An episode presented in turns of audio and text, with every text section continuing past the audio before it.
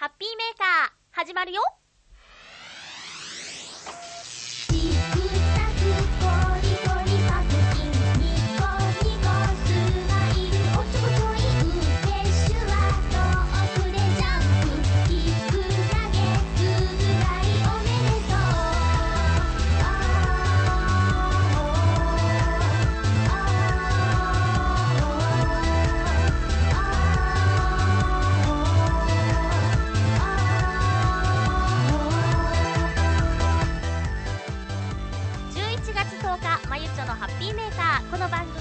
チョアヒオ .com のサポートでお届けしております。いやー寒い寒いよ。今日のテーマはですね、あなたの冬支度ということなんですが、ちょっとまゆっちょ風邪気味なんです。鼻水たらたら出ちゃうので、今は薬を飲んでいるのですが、途中でズビズビ言ったらごめんね。え来週のライブまでには直してしっかり歌うようにしないといけませんね。まんまと、えー、ちょっとやられちゃっているんですけども、まだ弾き始めなんでね、なんとかなんとかしたいと思っておりますみんなは大丈夫ですか？昼間結構あったかかったりしてね、朝という夜が冷える感じなんですけどね、気をつけましょう。先週はゲストに清原愛ちゃんをお迎えしての放送だったのですが、感想をいただいておりますのでご紹介します。にーはちいちまるにーはちさん、ありがとうございます。まゆっちょハッピーハッピー。先週のゲストさんの感想ですが、仲のいいお二人の楽しそうなトークが良かったです。前にまゆっちょはゲストが苦手とか言われていたけど、先週はそんな風に感じなかったですね、かっこ笑い。ありがとうございます。愛さんの声質は落ち着いた雰囲気のある子だったので、まゆっちょのボイスの特徴を改めて感じました。今度参加されるボイスドラマではダークサイドの役柄とかどんな風に演じられるのか楽しみです、ということでね、ありがとうございます。ボイスドラマの話は後で取っておくとして、放送を聞いてくださってどうもありがとうございました。愛ちゃんもね、楽しくやってくれて、また来たいと言っていたので、ぜひ近々と私は考えているのですが、どうでしょうかね。えーと愛ちゃんはですね、えーとそうね、じゅうねんちょい前ぐらいからのお友達なんですけど、ちょいちょい会ってるわけじゃなくて、このこの度もいちねん以上ぶりに会って、でも会った瞬間ね、前のように話せるっていうのはね、すごくいいなと思いましたね。なんかなんかそう、久しぶり感がないねなんていうのは共通の感想だったんですけどね、えー、これからそうね、ちょいちょい会えるといいんだけどね、多分ね、愛ちゃん私の生活習慣を気遣ってくれているんだと思いますよ。夜中働いてるから、ちょっとどのタイミングで誘そうかなみたいに悩ませてるんだと思うんですけど、えこれを聞いている私のお友達の皆さん、私結構何時で前に行けるので誘ってくださいこんなところで言うことじゃないですけどね、えー、割と大丈夫なんですよ。続きまして感想のお便りいただいております。えーとこちらですね、ハッピーネームクリボーさんです。ありがとうございます。まゆちょハッピーハッピー。先週はゲストの清原愛さんから昔のまゆちょの話が聞けて楽しかったです。あ、そうですか、よかったです。また抱きつかれたりしませんでしたか八方美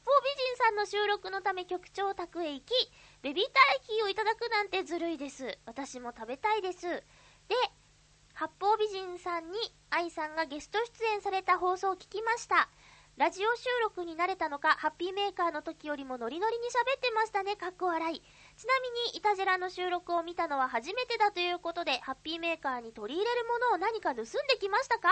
私が思うに、まゆっちょがボケたら突っ込んだり、後ろで笑う人がいたらイタジェラに近づけるんじゃないかなはい、クリボーさんありがとうございます。なんかいろんな話が混ぜこぜなのですが、まずはそうですね、え清原愛ちゃんの愛ちゃんの癖でもある女の子に抱きつき攻撃、えーとねありましたよ。局長のお家から帰るときにギューってはあ変わってないなと思いましたけどね。えーとそんなことがありました。そしてそう、えー、愛ちゃんは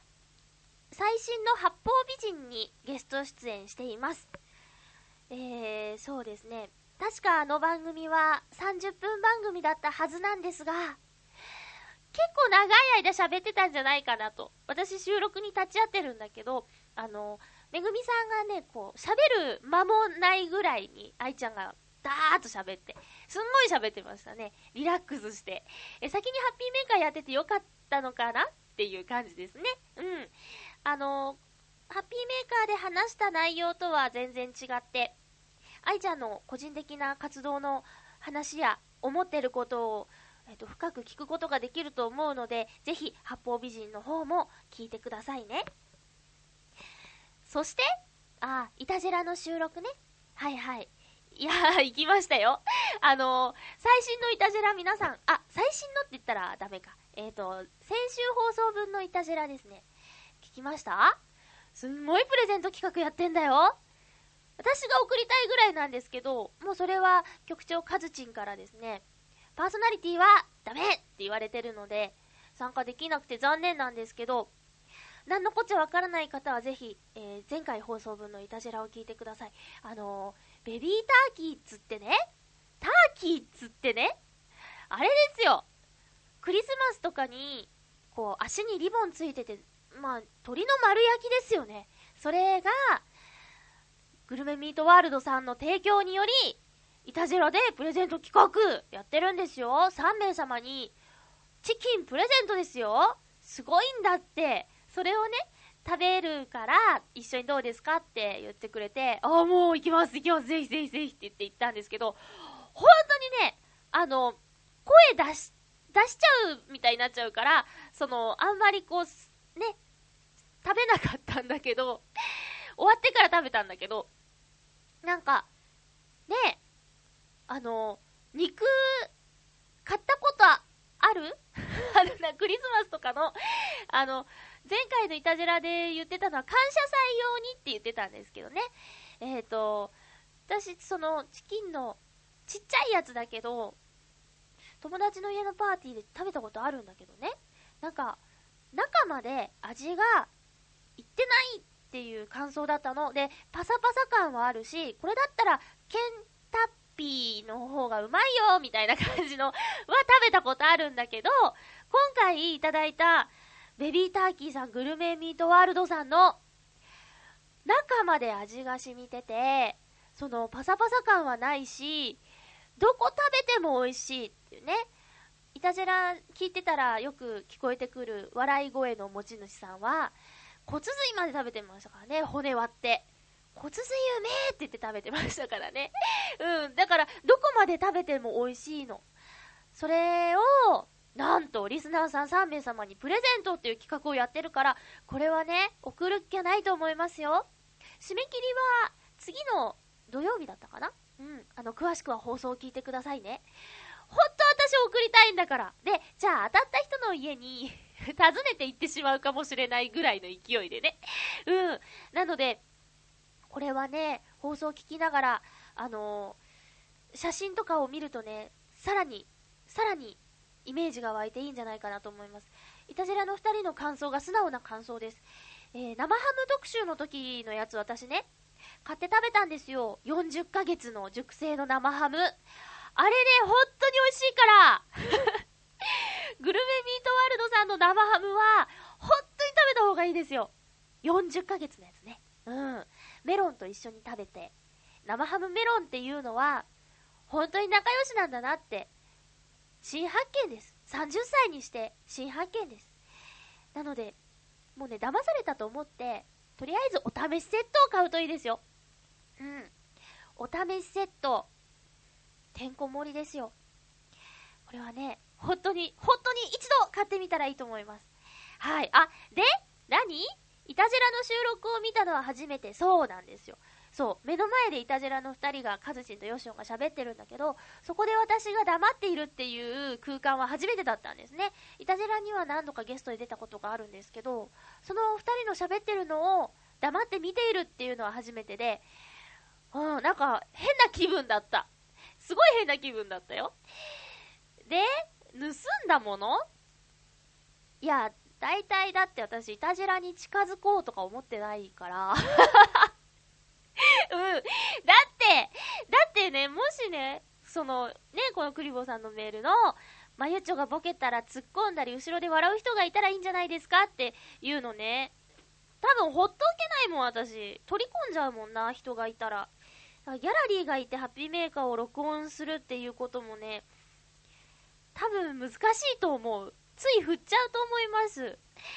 で、ハッピーメーカーとイタジェラは近づきません。はい。はっきり言っときましょう。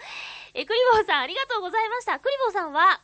プレゼントに応募しましたか？当たったらいいですね。えー、当たって食べたら感想をぜひ聞かせてくださいね。私、偽名使って送っちゃおうかなって思うぐらいですよ。えー、ハッピーメーカーは、お肉はもぐもぐしないけど、お菓子をもぐもぐしたいと思います。ハッピーもぐもぐ。今日は森永の白いパックンチョ北海道ミルク味をもぐもぐしたいと思います。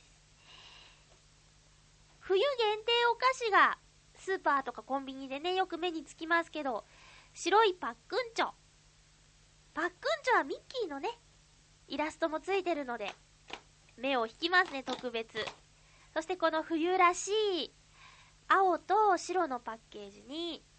つい反応しちゃう北海道ミルク味やっぱりね、北海道なんとかとか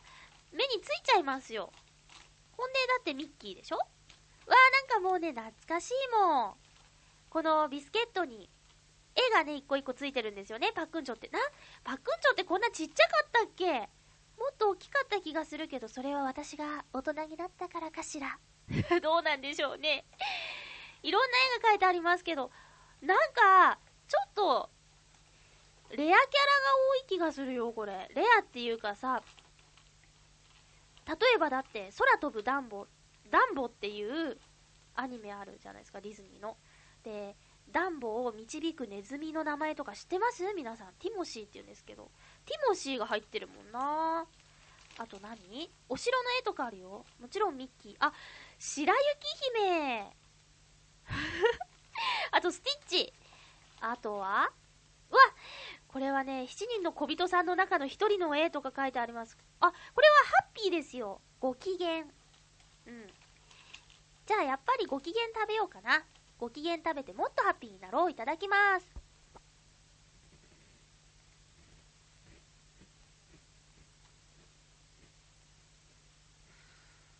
うん。ミルク感がすごい合いますね。北海道ミルク味と普通のミルク味ってどう違うんだろう。なんか濃ゆい、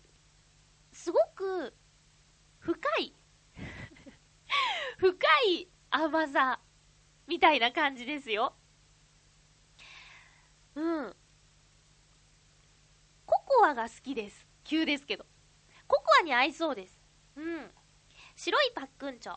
北海道ミルク味、ぜひもぐもぐしてみてください。んで、知らないキャラクターがいたらぜひ調べてみてください。ね、プーさんとか、あと、あ、ジミニークリケットがいますね。知ってますか？ジミニークリケットはね、ピノキオの両親ですよ。コオロギですね。星に願いを歌うキャラクターです。へえ、いろんなキャラクターが、これ何種類ぐらいあるんだろうな。ね、はい、パックンチョでした。えー、以上、ハッピーもぐもぐのコーナーでした。続きましてはこちらです。ハッピートーク。冒頭でもお話ししましたけども、寒くなってきましたね。今日のテーマはあなたの冬支度ということでお送りしていきたいと思いますが、皆さん皆さんの住んでいるところはどうですか？もう寒いですかね。あのどれ、どこでどれくらいの人が聞いてるのかなっていうのはすごく興味がありますね。北は北海道、南はどこまでなんだろう。はたまた海外で聞いてかくださってる方もいるのかなとか、どこでどんな風に私の声が届いているのかっていうのは楽しいことでもあり、ちょっとドキドキもしますね。放送を聞いてね、うーん、嫌な気持ちになってほしくないから、なんていうのかな、ハッピーを届けたいのでね。うん。で、えっと今この私の住んでいる千葉の浦安はですね、ちょっと天気悪いですけど、なんかすごく寒いですね。うん。寒いので、私の冬自宅は早速なんですが、えっとヒートテックをですね冬のあのユニクロさんのですねヒートテックにすごくお世話になってますよ。えー、よく話すんですけど、私の収入源はですね、深夜のお掃除のアルバイトなんですけれども、この深夜のお掃除っていうのがね、海の近くの屋外なんで、本当にねなんていうの、命に関わるって言おうとしたけど、でもでもきっとね、大した装備もなく夜、もしなんかの原因で倒れちゃったとしたら本当に危ないと思いますね。寒いから。だからいっぱい着込んで頑張るんですけど、いっぱい着込んで頑張るとね、暑いんですよね。それにその日どこをお掃除するのかっていうのがね、絶対じゃないんですよね。お休みする人がいちゃったりすると、いつもやってないところにを任されたりするんですよ。うん。それがね、今日はきっと外だろうからいっぱい着ていこうとか、カイロを背中とお腹に貼ろうとかそういう装備をしていた日に限って、今日は中でみたいなこと言われると、ひえーってなるんですねそんななんかね、駆け引きもしながらの夜中のお掃除なんですけど、まあでもそんなことは置いといて、とにかくヒートテックはね、いいですよ。あのいろんな種類あるけど、キャミソールタイプのとかもあるんですけど、私はもうがっつり、なんだ、長い袖のやつに下もあのなんだ、スパッツのもうもうキューブだけぐらいのやつですよ。もう全部なんかそのまま上に何も着なかったら全身タイツみたいな状態になりますね。黒のもじもじくんみたいな感じな状態の上から服を着て頑張ってますけどもね。はい。で、皆さんの冬支度はどうなんでしょうね。メッセージをいただいております。ハッピーネーム七星さん、ありがとうございます。まゆちょハッピーハッピー、冬支度すでに完了しております。なぜなら電気カーペットが敷いてありますので、これがあれば部屋いあ狭い部屋なので十分温まれます。あとは休みの日に読む本があればいいですね、というメッセージ、どうもありがとうございます。ホットカーペットね、電気カーペットね、うん、あのー、うちにもあるんですけど、電気カーペット、それがですね、しばらくぶりに出してみたんですよ。私が一人暮らしをした時に買ったものなので、もうじゅうねんまえのものなんですね。で、もう数年ぶりに出したので動くかなと思ったら、まあ、とりあえず動くんですけど、はてはたはてはたと気づいたことがありました。えじゅうねんまえといえばそんなにエコエコ言ってないですよね。なのでなんか電気代のことが気になっちゃったんですよ。そんな時ショップチャンネルを見ちゃったんです、私。そうね、私のことをあまり知ってから日が浅い方はへって感じでしょうけど、私ショップチャンネルを見てるとついね、衝動買いをしちゃうんですよね。今回今回ね、あのショップチャンネルっていうのはにじゅうよじかん通販の番組をしているチャンネルなんですけど、そこにはあのいろんなキャスターさんと呼ばれる商品説明をする司会の人っていうのかながいるんですよね。で、あの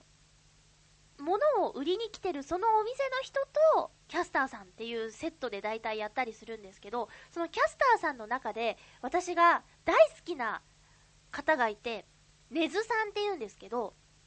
小柄なお姉さんなんですけどね、すごく愛嬌のある。で、私はねずさんが大好きで、ねずさんの紹介する商品はつい買っちゃうんですよ。それがね、産休を取ってらっしゃったんですけどね、ねずさんが。しばらくぶりに見たショップチャンネルでねずさんが出てたんですよ。うん、復帰してたんです。私、ねずさんが復帰してるってゆうこちゃんにメールしましたからね。ゆうこちゃん、ねずさんが復帰してるって言ってメールしたら、ゆうこちゃんからの返信は、うん、割と前から復帰してるよっていう返信で、あら、結構見てるのね、なんて思ったんですけど、そのねずさんがね、電気カーペットを宣伝してたんです。で、なんと ごじゅうにパーセント オフで本日価格売ってたんですよ。でね、エコだと。いちじかん、強い強運転で使ってもいちえんだと。まあすごい安いエコだということで、携帯電話にね、ショップチャンネルのサイトを登録してあるんですよ。で、そこにつなぐとね、今放送中の商品がトップ画面に出ちゃう。で、オーダーっていうボタンを押すとオーダーされちゃう。しちゃったしちゃいました。あのショップチャンネルで売ってた一畳用のというか、すごいのはソファーとかにね、はわせて使えるんですよ。その電気カーペットというか、電気も毛布じゃないな、そういうやつが、それをね買っちゃったんですよ。なので私の冬支度はショップチャンネルのねずさんのおかげで瞬間に済みましたね。あれがあれば私この冬越せると思います。今日ね届いたんですけど、手触りがいいんだ。でね、外のなんていうのかな、カバーカバーがね、水洗いできる、洗濯機で洗えるし、そのなんとなんとカーペット本体もね洗えちゃうんだって。不思議でしょ。なんでさ、電熱線が通ってんのに洗えるんだろうね。それもね魅力の一つなんですよ。なんかね、久しぶりにショップチャンネルで買い物しちゃったんですけど、ショップチャンネルといえば、私ショップチャンネルの回し物じゃないですけどね、ただのファンなんですけど、毎年おせち料理を買ってるんですけどね、今年まだ買ってないな。そろそろ注文しないとな、なんて思っております。はい、メッセージを紹介しましょう。えー、ハッピーネームクリボーさんです。ありがとうございます。まゆちょハッピーハッピー。今週のハッピートークのテーマ、あなたの冬支度ということで、私はこたつを出しました。こたつか、いいな。頭がぼーっとなる暖房器具が苦手なので、足を温めてくれるこたつは大好きです。まゆっちゃんもこたつ好きなんですよね。大好きです。今年は買いますか？買いません。それともこたつに入りに友達の家を回りますか？かっこ笑い。回りたいですね。ちなみにまゆっちゃんの冬支度は何ですか？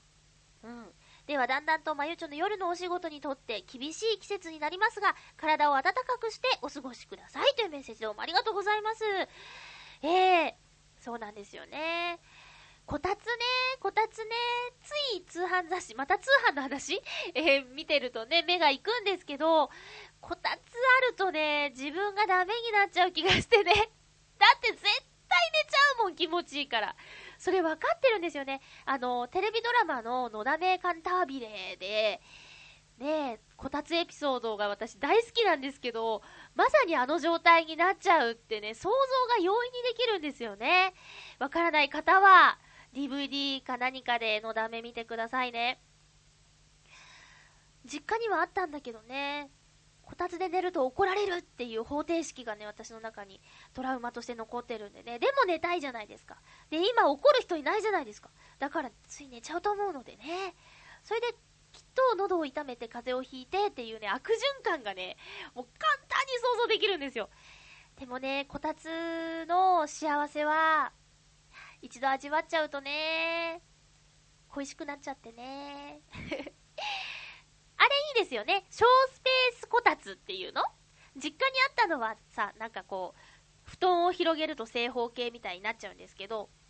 よくその雑誌とかで見るやつは角っこがこう折り込まれてて小スペースになるよっていう、あれいい感じだなと。買うならあれだなと思って、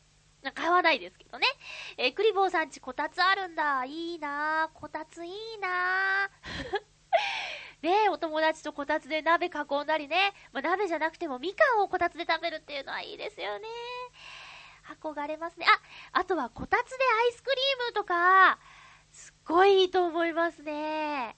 スーパーカップでよろしくお願いします。スーパーカップのバニラ食べたいな。夏場はチョコミントばっか食べてたんですけど、冬はやっぱりバニラですよね。えー、メッセージご紹介していきましょう。フクロウのキスさんからいただいております。ありがとうございます。まゆちょさん、皆様ハッピーハッピー。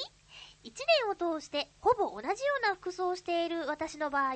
あまり目立った冬支度はないのですが、お気に入りの防寒具でもあるマントを出すことが私の冬支度と言えるかもしれません。あ、知れません。ごめんなさい。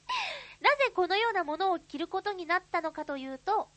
もともと古い、もともと昔の学生が着ているのを映画などで見て、かっこいいと思っていたこともあるのですが、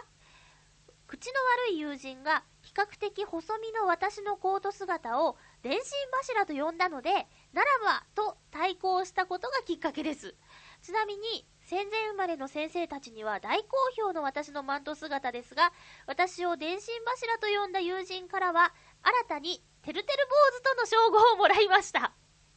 えー、今度の冬はどれくらいマントを着るような寒い日があるのかな。いずれにしろ寒さに負けず頑張っていきましょうというメッセージ、どうもありがとうございます。マントマントですか。かっこいい、かっこいいですね。マントを着てる友達は今までいないかな。ポンチョならゆこちゃん着てますけどね。ポンチョポンチョ的なものですかね、マントって。マントはポンチョの長いやつかな。いやー、なんかいいですね。戦前生まれの先生たちに大好評、なんかいいですね。なんか絵になる感じしますね。今ポワワワーンと思い浮かべてしまったけども、え、ちょっと私もフクロウのキスさんのマント姿見たいですね。えー、ちょ、ちょっとね、ちょっとなんかこんなかなって思う想像はあるんだけど、実際見てどうなんだろうね。そうなのかな、どうなのかなっていう、ちょっと今あの頭の中でいろいろなものが考えてるんですけど、黒ですかね、やっぱり黒いマントかな、ブワッサーみたいな。へえ、へえ、そっか、いいな。あの私、そうね、コートコートは多分去年着てたのと同じものを着ることになるでしょうね気に入ってるやつですけどね、襟が取れるやつなんで、こう襟を取って着るとまた違う雰囲気になるよと言われながら、襟を取ってきたことは一回もなかったなっていう感じで、今年はちょっと襟を取ってきてみようかなとか思いながらね。え、毎年この時期になるとね、この冬は越せるかなどうかななんて思ったりしてしまうんですけどね、なんとかそれでも冬越しちゃうんですよね。うん、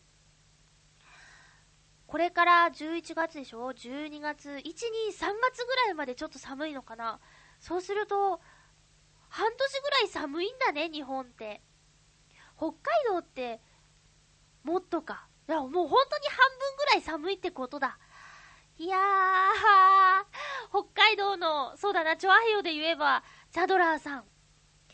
どうですか、もう雪は降ったんですかね。お体に気をつけて、チャドラーさんね。ええー、っと冬支度をしっかりして、これからね、夜出歩くことも多くなるんじゃないですか。皆さん忘年会とかね、いろいろと年末に向けてイベントもいろいろありますけれどもね、えー、お体に気をつけて、しっかりと防寒対策をしてですね、お家でもぬくぬくと過ごせるようにこの冬を楽しく乗り切りましょうね。今年はあれですか、湯たんぽが流行ってるとかって言いますけどね、電子レンジで温められる湯たんぽがあるとか。うん、でもすごく気をつけなきゃいけないっていうのをニュースで見ましたよ。使用上の注意をよく読んで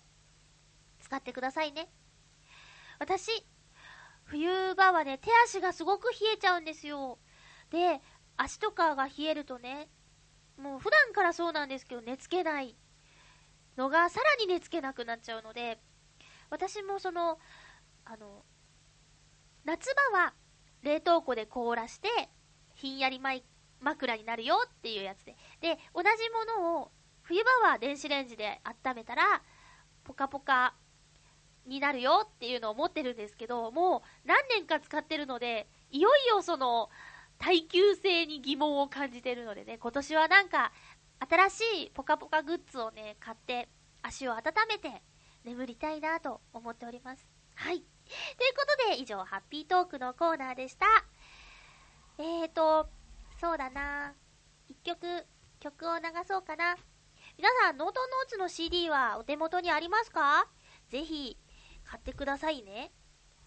えーとハッピーメーカーと頑張れというにきょく入り、そしてカラオケも入ってるんですけどね、これがえーと好評発売中でございますので、ぜひぜひ買ってください。え通信販売もしております。私にメッセージをいただければえーと購入方法の詳細をメールでお返しします。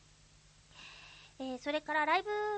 会場でも シーディー は販売しますので、ぜひその時に、えー、買ってくださいね。遠方の方は通販で。はい、えーとハッピーメーカーは毎週エンディングで流しているのですが、なかなかお届けする機会のない頑張れを聞いていただこうかなと思っております。えっと浦安にお住まいの方どれぐらいいるんだろう。浦安に住んでいる方、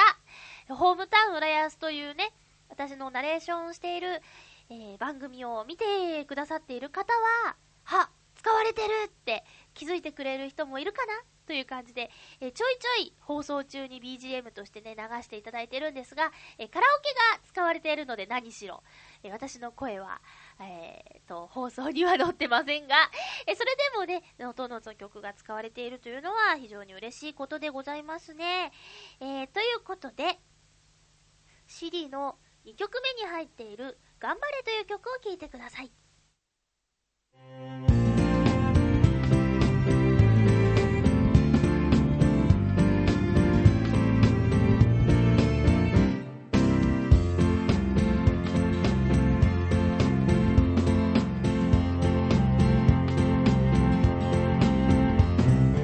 硬くならくらいがいいんだよ。だってやりたいことだもん。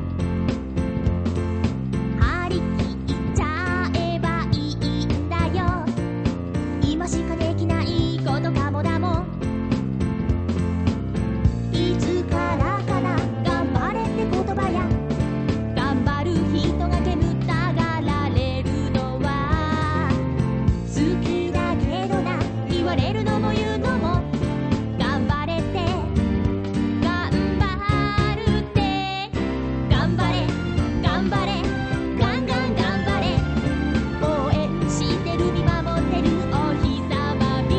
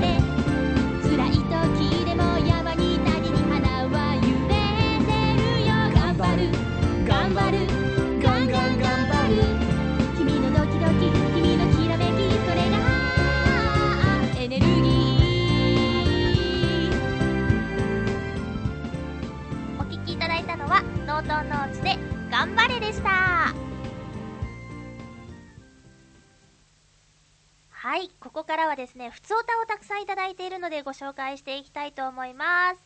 まずは紫のオガさんです。ありがとうございます。まゆちょハッピーハッピー。今日じゅういちがつようかはちょっとお出かけをして相模湖リゾートに来ています。これからバーベキューだよ。天気もいいし気持ちいいです。楽しい一日になるといいな。時間的に感想はまた来週ってことでかっこ笑いというメッセージいただきました。いいですね。バーベキューバーベキューいいな。なんか秋の、えっと、リゾートじゃなくて秋のね、なんか楽しみを満喫しているなっていう感じがしますけど、相模湖リゾートってね、先週のゲストの愛ちゃんは エフエム 相模で喋ってるんでしょ。その近くってことですかね。ちょっと行けばね、そういう自然いっぱいのリゾートあるんですよね。もうすぐ紅葉ですけど、私毎年高尾山には行ってますが、今年は昭和記念公園かな。どっかちゃんとがっつり紅葉は見に行きたいですね。外苑のイチョウ並木もね、これは定番ですけどね。あんな都会の真ん中にニョキニョキとね、長いイチョウの木がいっぱい植わっているっていうね、それもすごく綺麗なんですけどね。どうなんだろうね。ちょっとタイミングを逃すともうあの散っちゃってるとかね、まだ緑が多いなとか、やっぱり一番黄色い時期に、あとハラハラちょっと待ってるような時期に行きたいなと思ってるんですけど、えーと紫のオガさん、バーベキューの感想お待ちしています。いいですね、バーベキューかー、うらやましい。さあ続きましては、お、はじめましての方ですね。ハッピーネームなにわのオフィーリアさんからいただいております。は、はじめまして。お名前は存じております。えーとミクシーの夢新聞でまゆっちょが減少の危機という記事を見て、この番組を初めて聞こうと思いました。ミクシーのね、アプリでありますよね。えー、きっとあれですね、局長カズチンのエントリーを読んでくださったんですね。まあ、きっかけは何にしてもありがとうございます。なんか聞きながら全然知らない人なのにこんな形で番組を聞くことになるなんて、妙に人とのつながりとまで言ったら変になるけど、まだ会ったことがないので不思議な感じやなと思いました。で、初めて聞いた感想ですけど、あ、すごい声が可愛らしいですね。そんなことないですよ。えー、ありがとうございます。あと、ハッピーっていうのが挨拶だったり、明るく前向きな感じに話が展開していくのが良かったです。嬉しい。これからもまた元気にしてもらいたい時には聞かせてもらおうと思いますので、頑張ってくださいね。はぁ、なにわのオフィーリアさん、どうもありがとうございます。女性からのメッセージ、そして明るいいい感じの番組ですね。だってすごい嬉しいです。いやー、これを糧にですね、頑張っていこうと思います。なんかそのミクシーなり、そのなんて言うんですか、ああいうのって N、エフエヌエス、エヌエスエフ、エフエヌ、エヌエスエヌ なんていうの？そういうのっていいですね。こう、お友達のお友達のつながりの誰みたいな感じで、もうこのなんとなくつながってる誰々つながりで知り合うみたいな、そんな感じで、あー、嬉しかった。ありがとうございます。これからも頑張ろう。ちょっと今日はね、体調がいまいちなんですけど、こんなんじゃないんですよ。いつももっと元気いっぱいなんですけどね、えー、毎週元気いっぱいにやれっちゅう話ですよね。えー、頑張っていきたいと思います。すんごい元気になりました。なにわのオフィーリアさんのメールのおかげでありがとうございます。聞いてくれてるんだな。頑張らなきゃ。よし、えー、ハッピーネームクリボーさんからいただいております。今日もね、たくさんメッセージをいただいておりますが、クリボーさんありがとうございます。えー、まゆちょハッピーハッピー。私が今週ハッピーと思ったことは、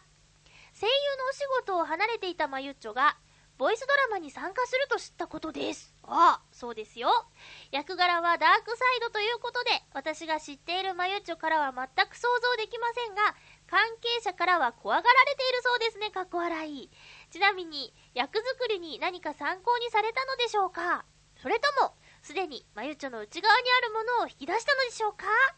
今度お会いしたときはぜひダークまゆちょで会話をしましょう。かっこ笑い。それはさておき、そのボイスドラマが聞けるのを楽しみにしていますというメッセージ、どうもありがとうございます。これもですね、あのブログ等々でちょっと紹介させていただいているんですけど、スイッチという作品にね参加させていただくことが決まりました。あのお芝居、声のお仕事というか、なん声優のお仕事、声で演技をするというジャンルからはとんと離れていたのですが、でもね、ミクシーつながりというか、なんとかつながりというか、まあえ人と人との不思議なつながりのおかげでオーディションがあることを知り、なんかタイミング的にね、ちょっとやってみようかなって思ってオーディションに参加させていただいたんですけれども、がっつり三次審査まであって実はね、あのだいぶ前から、えーと、夏の終わりぐらいからですかね、動きはあったんですけどね、オーディションまあ決まったらみんなに言おうかなと思って、えーと、言わなかったんですけどね、うん、あ、無事に役をいただきまして、えー、しかもなんていうのかな、ダークサイドって言ったらちょっと エスエフ チックに聞こえますけど、すごいあのリアルな現実的な世界でのダークサイドですね、うん、主人公にあんなことしちゃいますよみたいなそんな感じなんですけど、なんかね、あのそうね、離れていた理由はどちらかというと自分の言葉で喋る方が好きだな、向いてるのかなっていう風に思ったことがきっかけで、あとはお芝居がね、自分の中で納得できるお芝居がなかなかできないなって思っていた時期だったので、ちょっと離れていたんですけど、そのなんだろう、自分のできる範囲で興味はもちろんあるのでね、あのお芝居に、うん、なので、えー、機会をいただけたので今回しっかりやらせていただきたいなと思います。もうまさにあの作品のなんだろうな、一部となってですね、でもいないと成り立たないなみたいなポジションでやらせていただきたいなと思っております。あの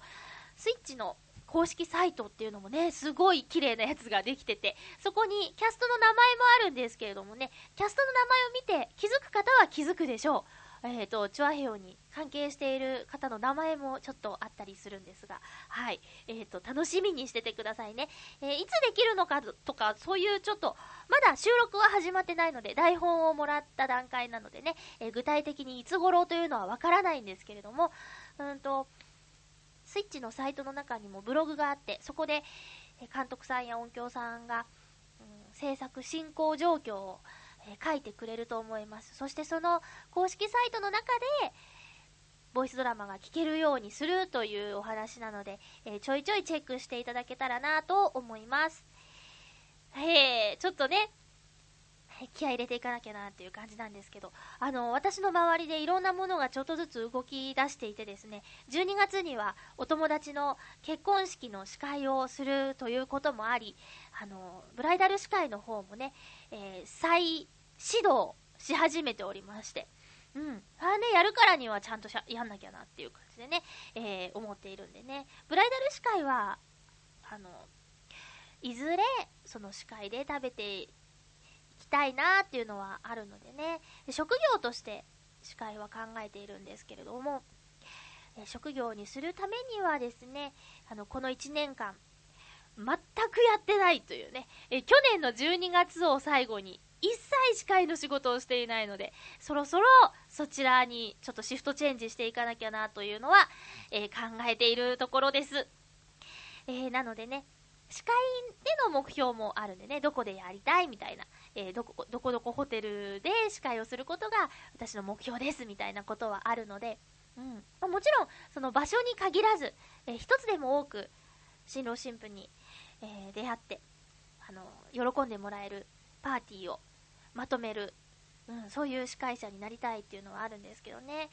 えー、ちょっと携わってみてやっぱりね、すごくあの責任重大、大変なお仕事であることは重々感じているので、うん、この辺もね、あの年齢とかいろんなものと相談しながら、えー、今一番何をやっていかなきゃいけないのかみたいなこととか、あとはそうだな、自分の中のキャパシティですかね、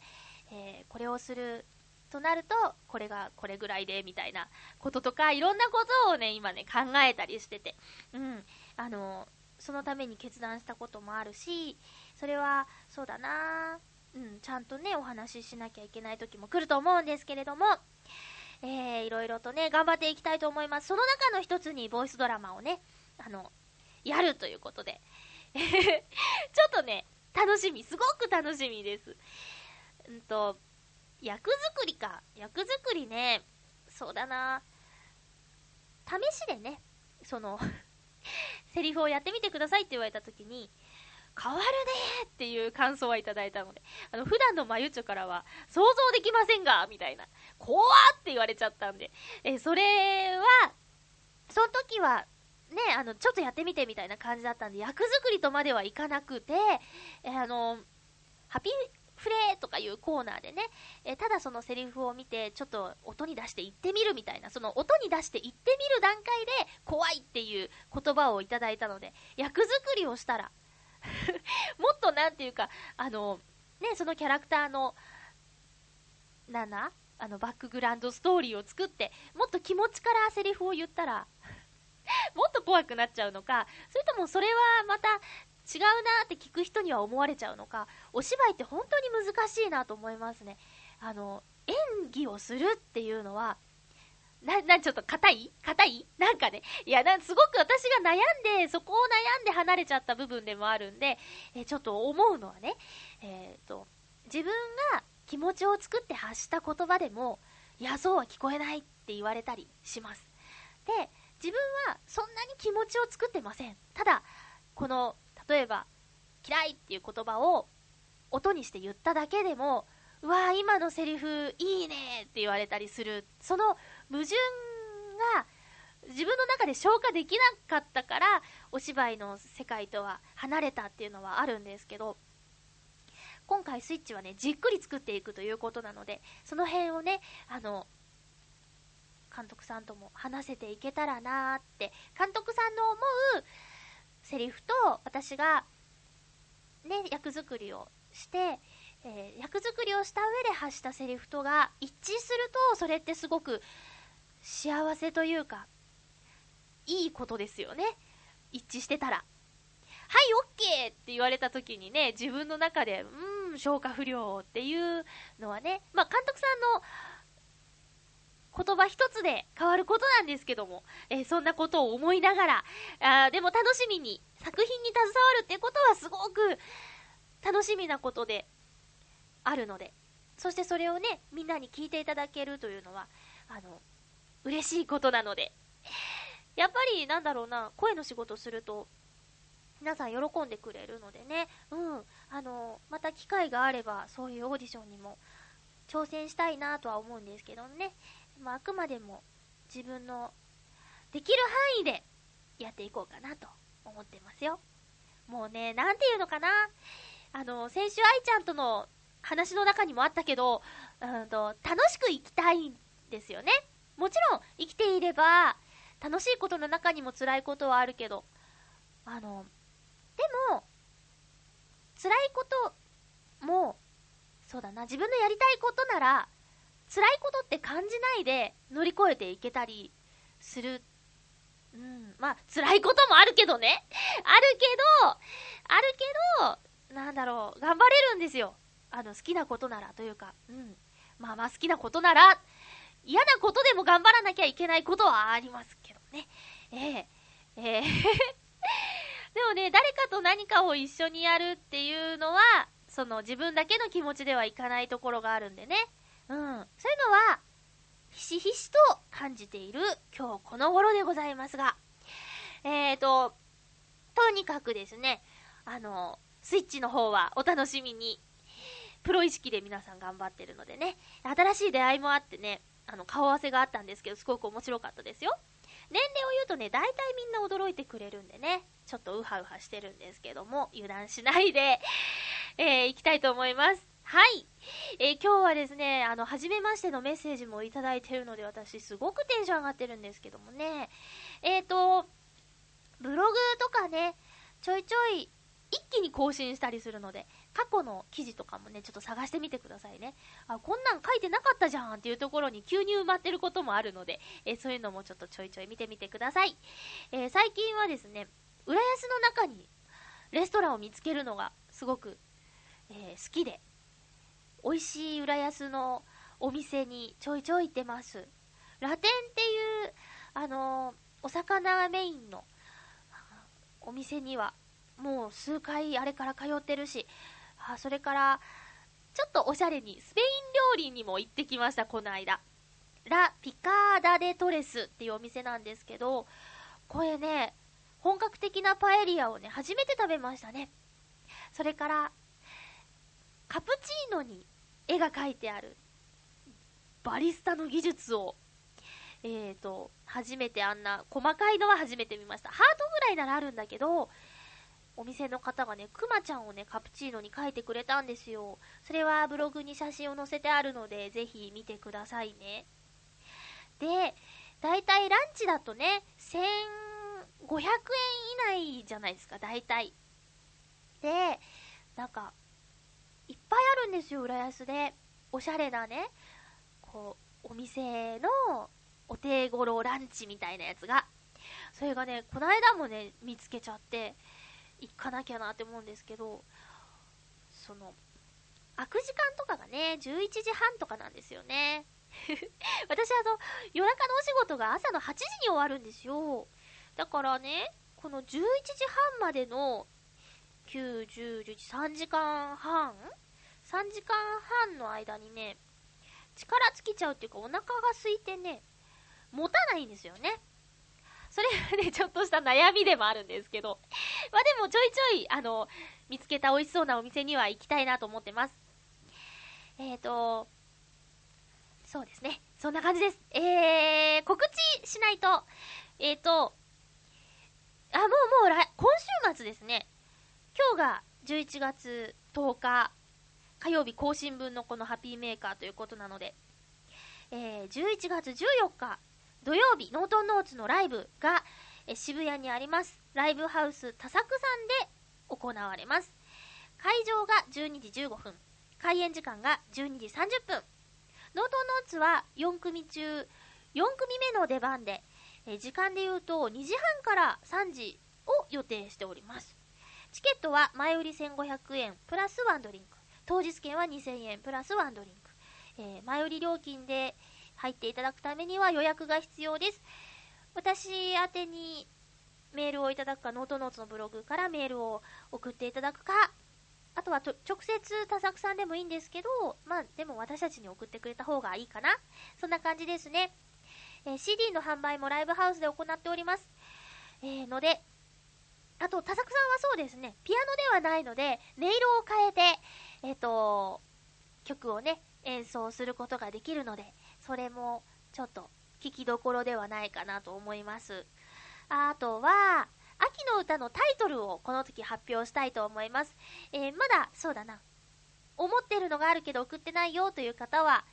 えー、ライブの日までに、もう当日まで悩もうかなみたいな感じなんですけどね、いろいろと素敵な案はいただいているのですが、あのぜひ思うものがあれば送っていただけるととてもありがたいです。えー、それでクリスマスにまつわる新曲を作りました。えっと作作りましたって言って、私が詩を書いて、えー、りょうたくんが作曲をしてくれました。えー、楽しいクリスマスっていう感じではない、ちょっと切ないクリスマスな、えー、ものになっちゃったんですけども、